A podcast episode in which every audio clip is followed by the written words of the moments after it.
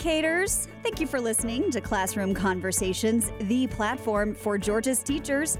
I'm Ashley Mengwasser here with another original opportunity for Georgia educators to share and learn. Today's content is presented compliments of the Georgia Department of Education in partnership with Georgia Public Broadcasting. What's on the menu today?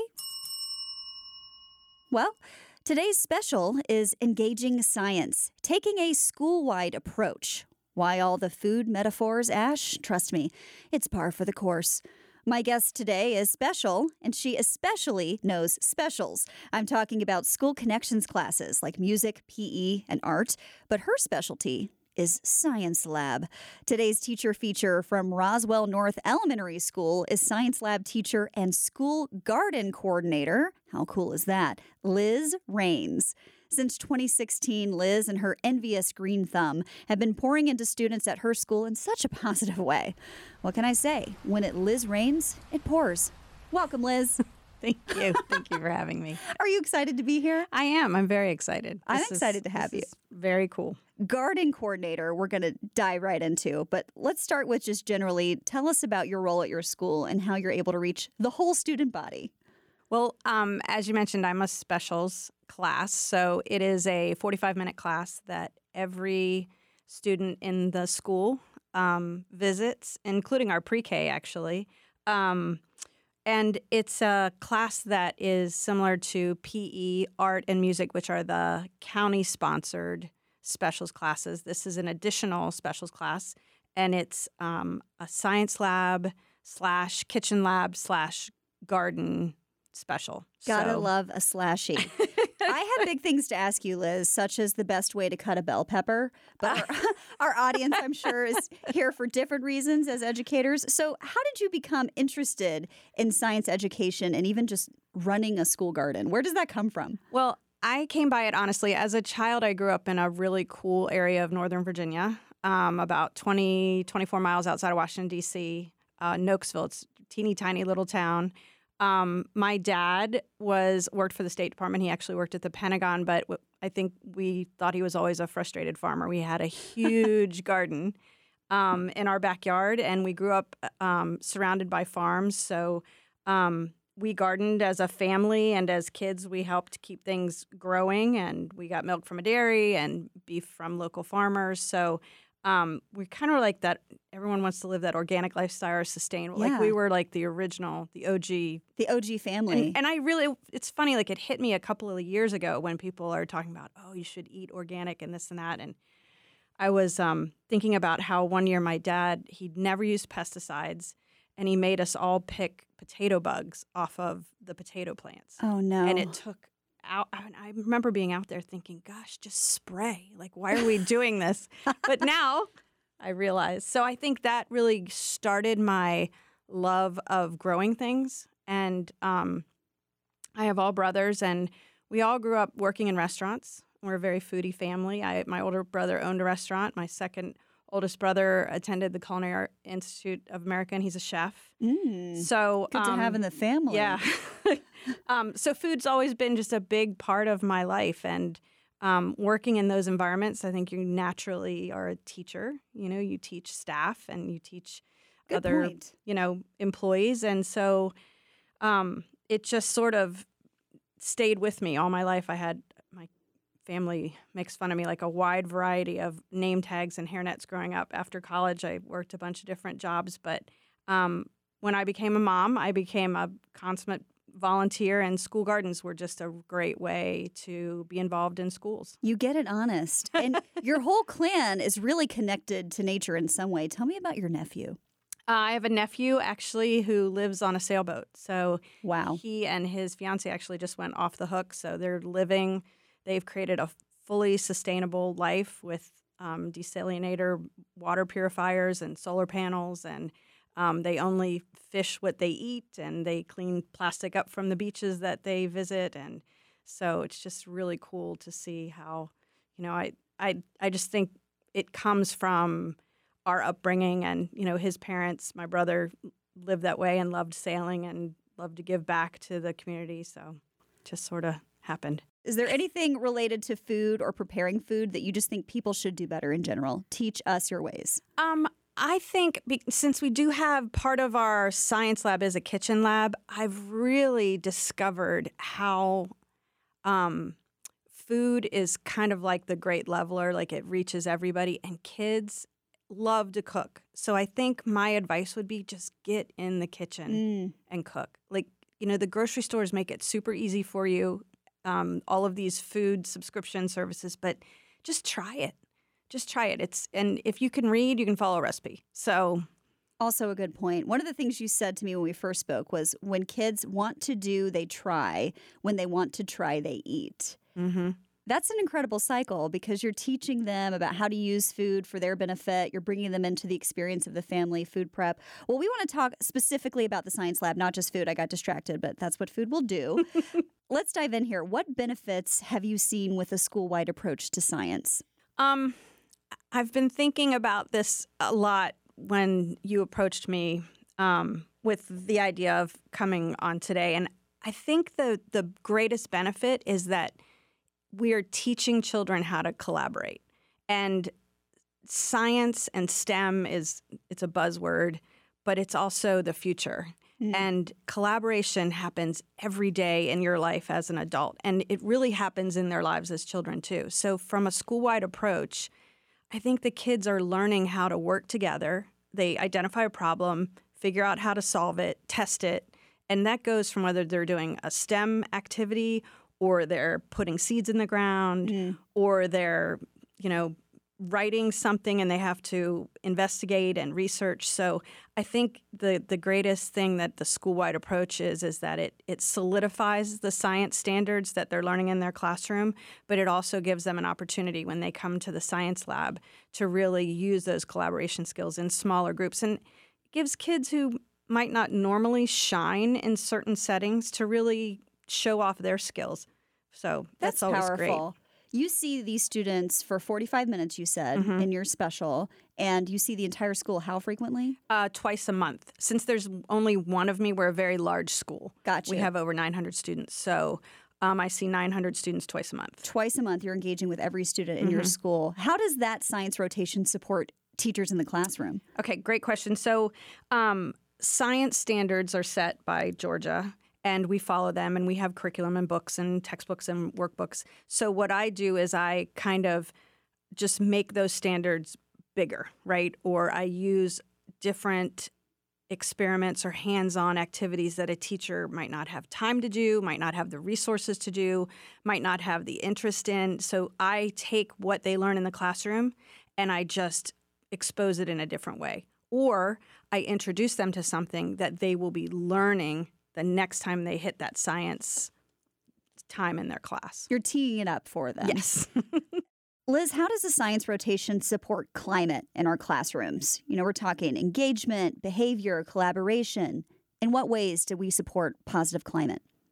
Well, I think the science lab allows the kids to um, have a voice. And when they can give their opinion or an experience, it allows them to feel like they're part of a group that um, works together towards a common goal. And that's, we're always trying to solve problems in the science lab, right? We come up with um, a way to fix something. And giving everybody an opportunity to weigh in on that definitely allows them the opportunity to feel like they're part of the solution. So I, I think that helps a lot. I, I think it it gives kids the chance to um, bring in maybe aspects of their own families, especially like with food. That's one of the big things is the kids will say, you know, oh, I eat that at home, and you know, someone who doesn't like a particular vegetable will be like, oh, you do, you know, How? yeah, and then there's that herd mentality. Well, okay, I'll try it. You know, if you're going to try it, I'll try it. Or, you know, I know how to cut an onion, and that kid comes up front and shows everyone how they use a knife or can has cutting skills. I mean, that it, you you kind of get street cred, I guess. Isn't that what we're all looking for? I think specials in general are just a, a gift. cool. They're cool. They are cool. I mean, and we have amazing specialists at our school, so we're fortunate in that way.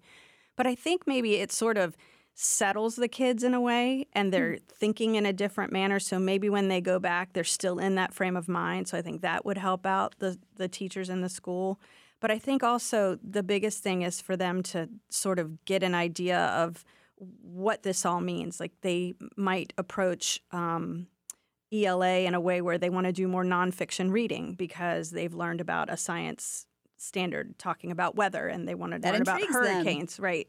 Or um, math is very applicable to science. You know, especially we use it all the time. Cooking, think about that. Measurements Mhm. and fractions. And in the garden, we do square foot gardening so we can measure garden boxes and how much space does something need to grow and how long, what's the length of germination time or so there's a lot of different ways that it just naturally parlays itself into the day-to-day classroom. And they're working with their peers Mm-hmm. to solve problems and investigate, which I'm sure brings them closer together. It does. And I think the thing is, science, there's not every aspect of science that maybe every child enjoys. I mean, not every child likes to garden, but there are kids in the classroom that like to garden. And while they are being really jazzed about that, there's other aspects of growing that someone else may enjoy. You know, we need to create a hydroponic garden. Let's figure out how we do that. How do we create a watering system? What are we going to do? And so there's lots of ways to open it up to the class. Which makes me curious what topics or projects have you seen students get most excited about and why? Um, I mean, they're still kids. Let's let's be honest. They are little scientists, but they love potions. They love anything that explodes. Who doesn't? they love slime. Slime. Um, but um, they love anything hands on, and they love to take things home. I think that's the biggest question. Can I take this home? Can I to show their family? to show their family Oh. or just to keep? Um, they love rocks and fossils, and I mean, I think kids today they get exposed to so much more, uh, certainly much more than I did as a child. I think my window into that world was smaller because I didn't have the access to the internet that these kids do. But I think a lot of times they want to feel it and they want to touch it and they want to, show it. yes. I mean, I have kids all the time that'll like bring in, they'll reach their hand in their pocket or have a Oh box no. of something. This is my nightmare. I know, and I'm like, oh gosh, what is What's in there? What's in there? Is it moving? Or I love this, Mrs. Rains. I found this, and I'm thinking, oh, God, please don't let it be alive. is it usually? Sometimes I get a lot of rocks, Okay. a lot of birds' nests. You know, Oh. so just or they'll. The biggest thing too is the kids want to talk. I mean, I think in this day and age, we we have a hard time trying to control that that balance between chaos and collaboration. So I think in my classroom it's a time for them to sort of let go and really we talk a lot. I mean, some that's the beauty of having a very free and open-ended curriculum is, you know, we just see where it goes and sometimes we'll spend an entire class talking about the latest rocket that went up or, you know, the stars last night or we had a, you know, we're getting ready to to have an eclipse or so it's just very free form. Describe one of the physical projects they were eager to take home and show their family members. I think one of the coolest ones we did, and it was so simple, and this was during COVID. And I had a lot, I taught a lot of kids during COVID, but I taught a lot of parents too. There were a lot of parents on that screen with the kids. I, I had a lot of like Probably because they were enjoying themselves, to be honest. So, one thing we had was I wanted to discuss with the kids how water travels up through the stem of a plant to the flower. Like, how does it reach and that process? And um, bring in the water cycle for fourth grade, like, try to encompass the entire school in these online sessions. So, I had, and I, I got this through another site, but it was a paper flower. So it was a piece of flat paper that they colored. They cut the petals out of the flowers, just the actual flower, and then they used kind of like an origami type of fold and folded the colors into itself, placed it inside a bowl, and it bloomed. Oh, so that was just, I don't, it was such, like I said, it's so simple and the supplies were so readily available, but it just had a huge impact. It's just that wow factor. for them to visually see. Mm-hmm. How have you seen students grow in addition to the blooming flower- flower? How have your students grown from year to year taking this rotation? Um, I think now that I've been there for quite a, you know, I've seen kids go between K and five. Like I've Right. watched them travel. I think the biggest thing is to see their focus they definitely know like when they come into the lab um, this is a whole different ballgame we have a different type we have high stools and um, kind of like drafting tables they know it's a different environment they know what to expect but i think is seeing them um, get prepared for the dissections that we do Oh as my! we get older What sort of dissections? um, and they start out when they're young, dissecting seeds or gummy worms.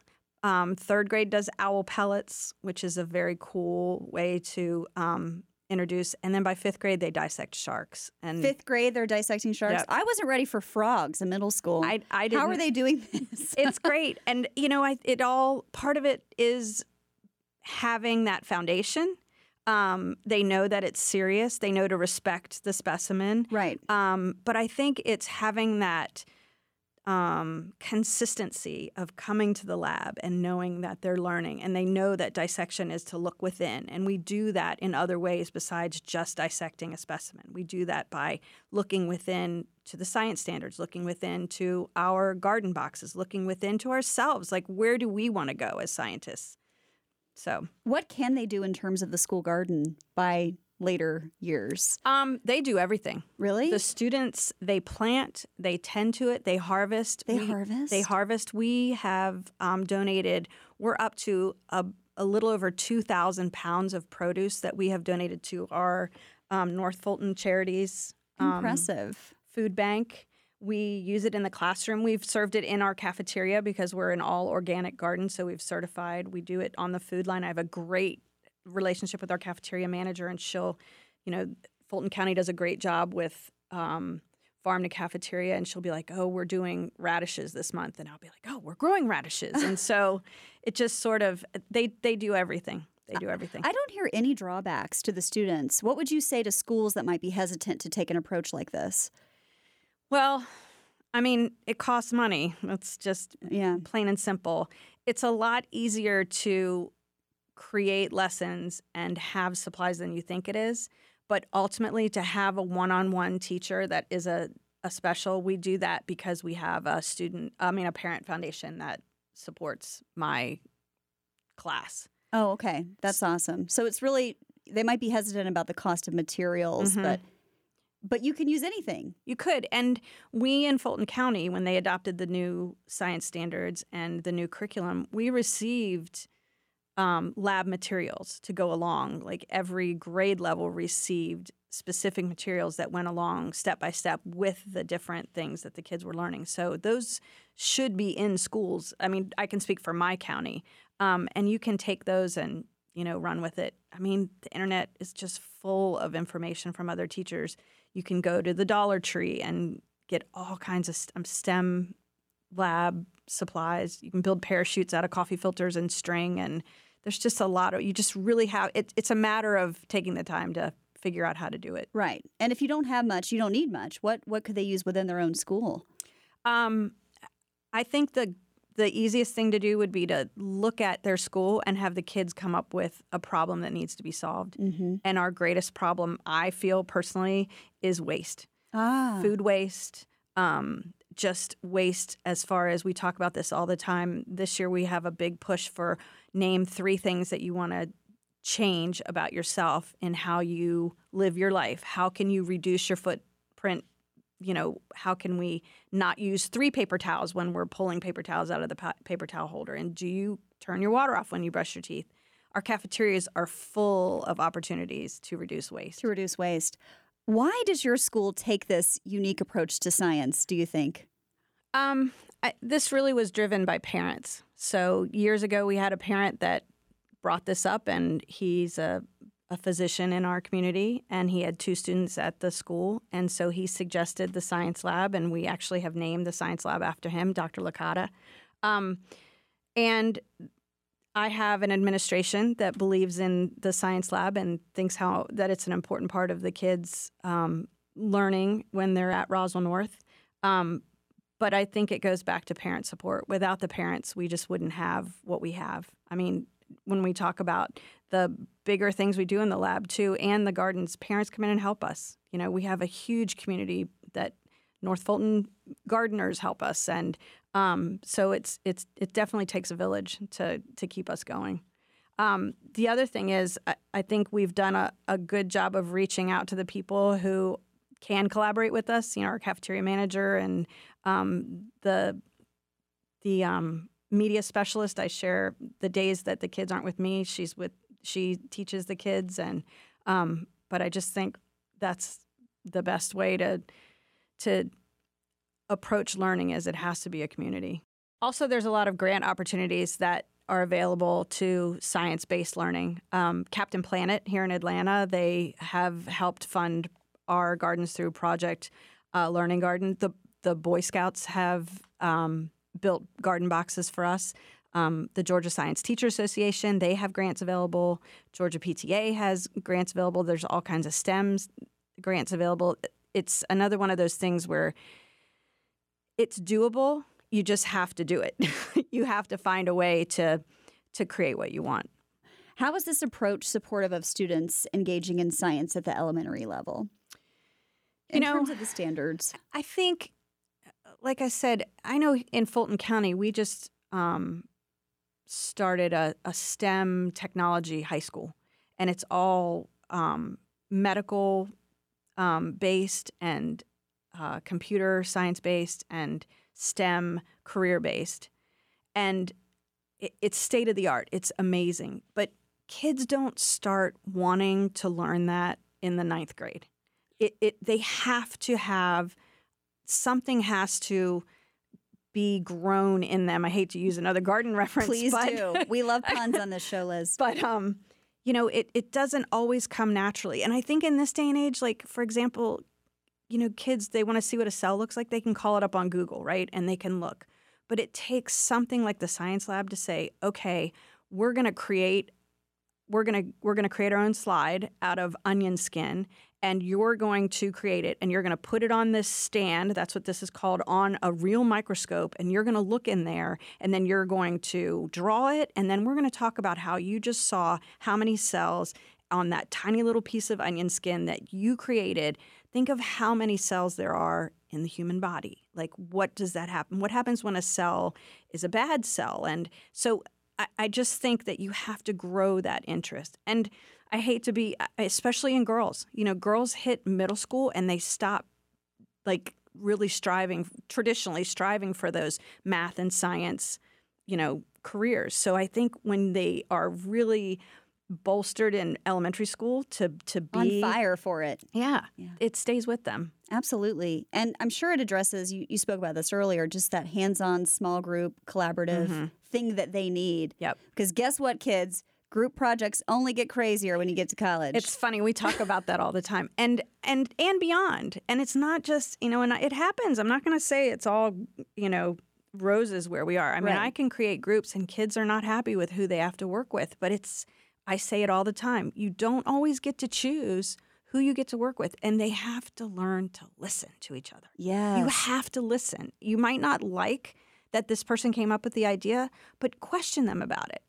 You know, do it respectfully, but ask them, or how can you build with them? How can you make it better? Or why do you think it might not work? You can't just say it's not going to work. Give us a reason why you don't think it is. And then let's change it. Let's make it better. Yeah. Nothing good happens in a vacuum.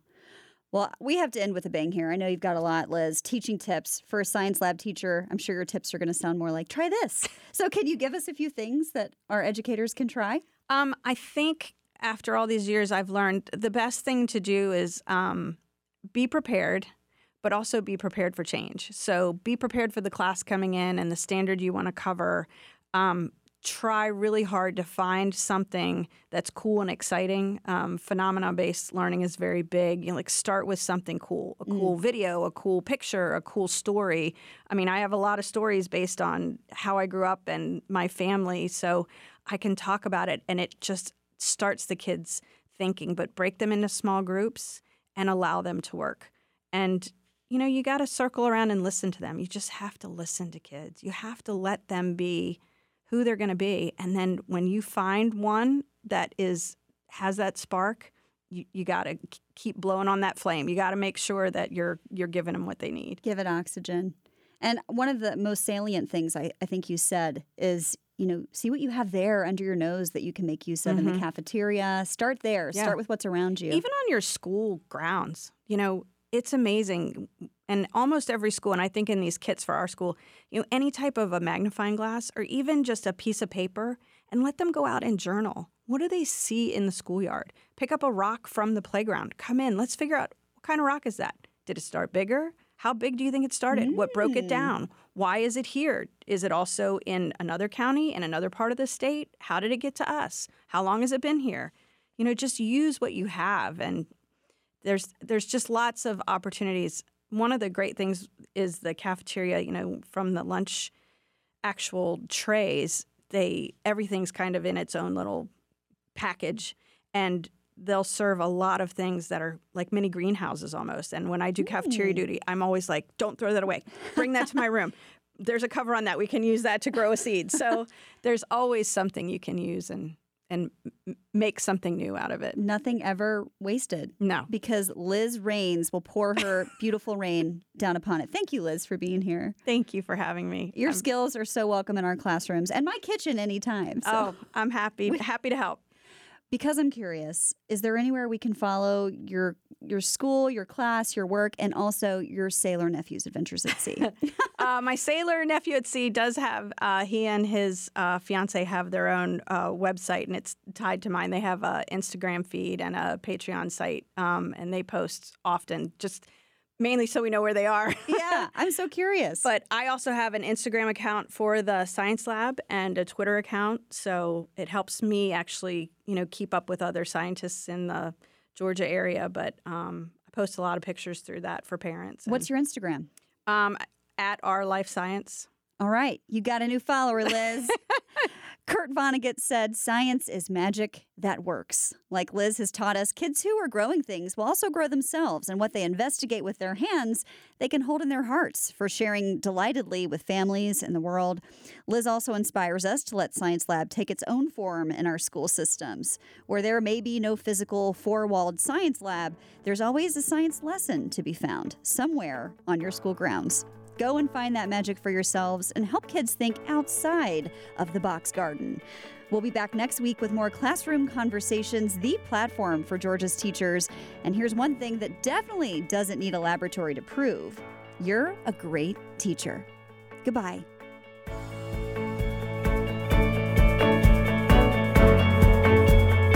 Funding for Classroom Conversations is made possible through the School Climate Transformation Grant.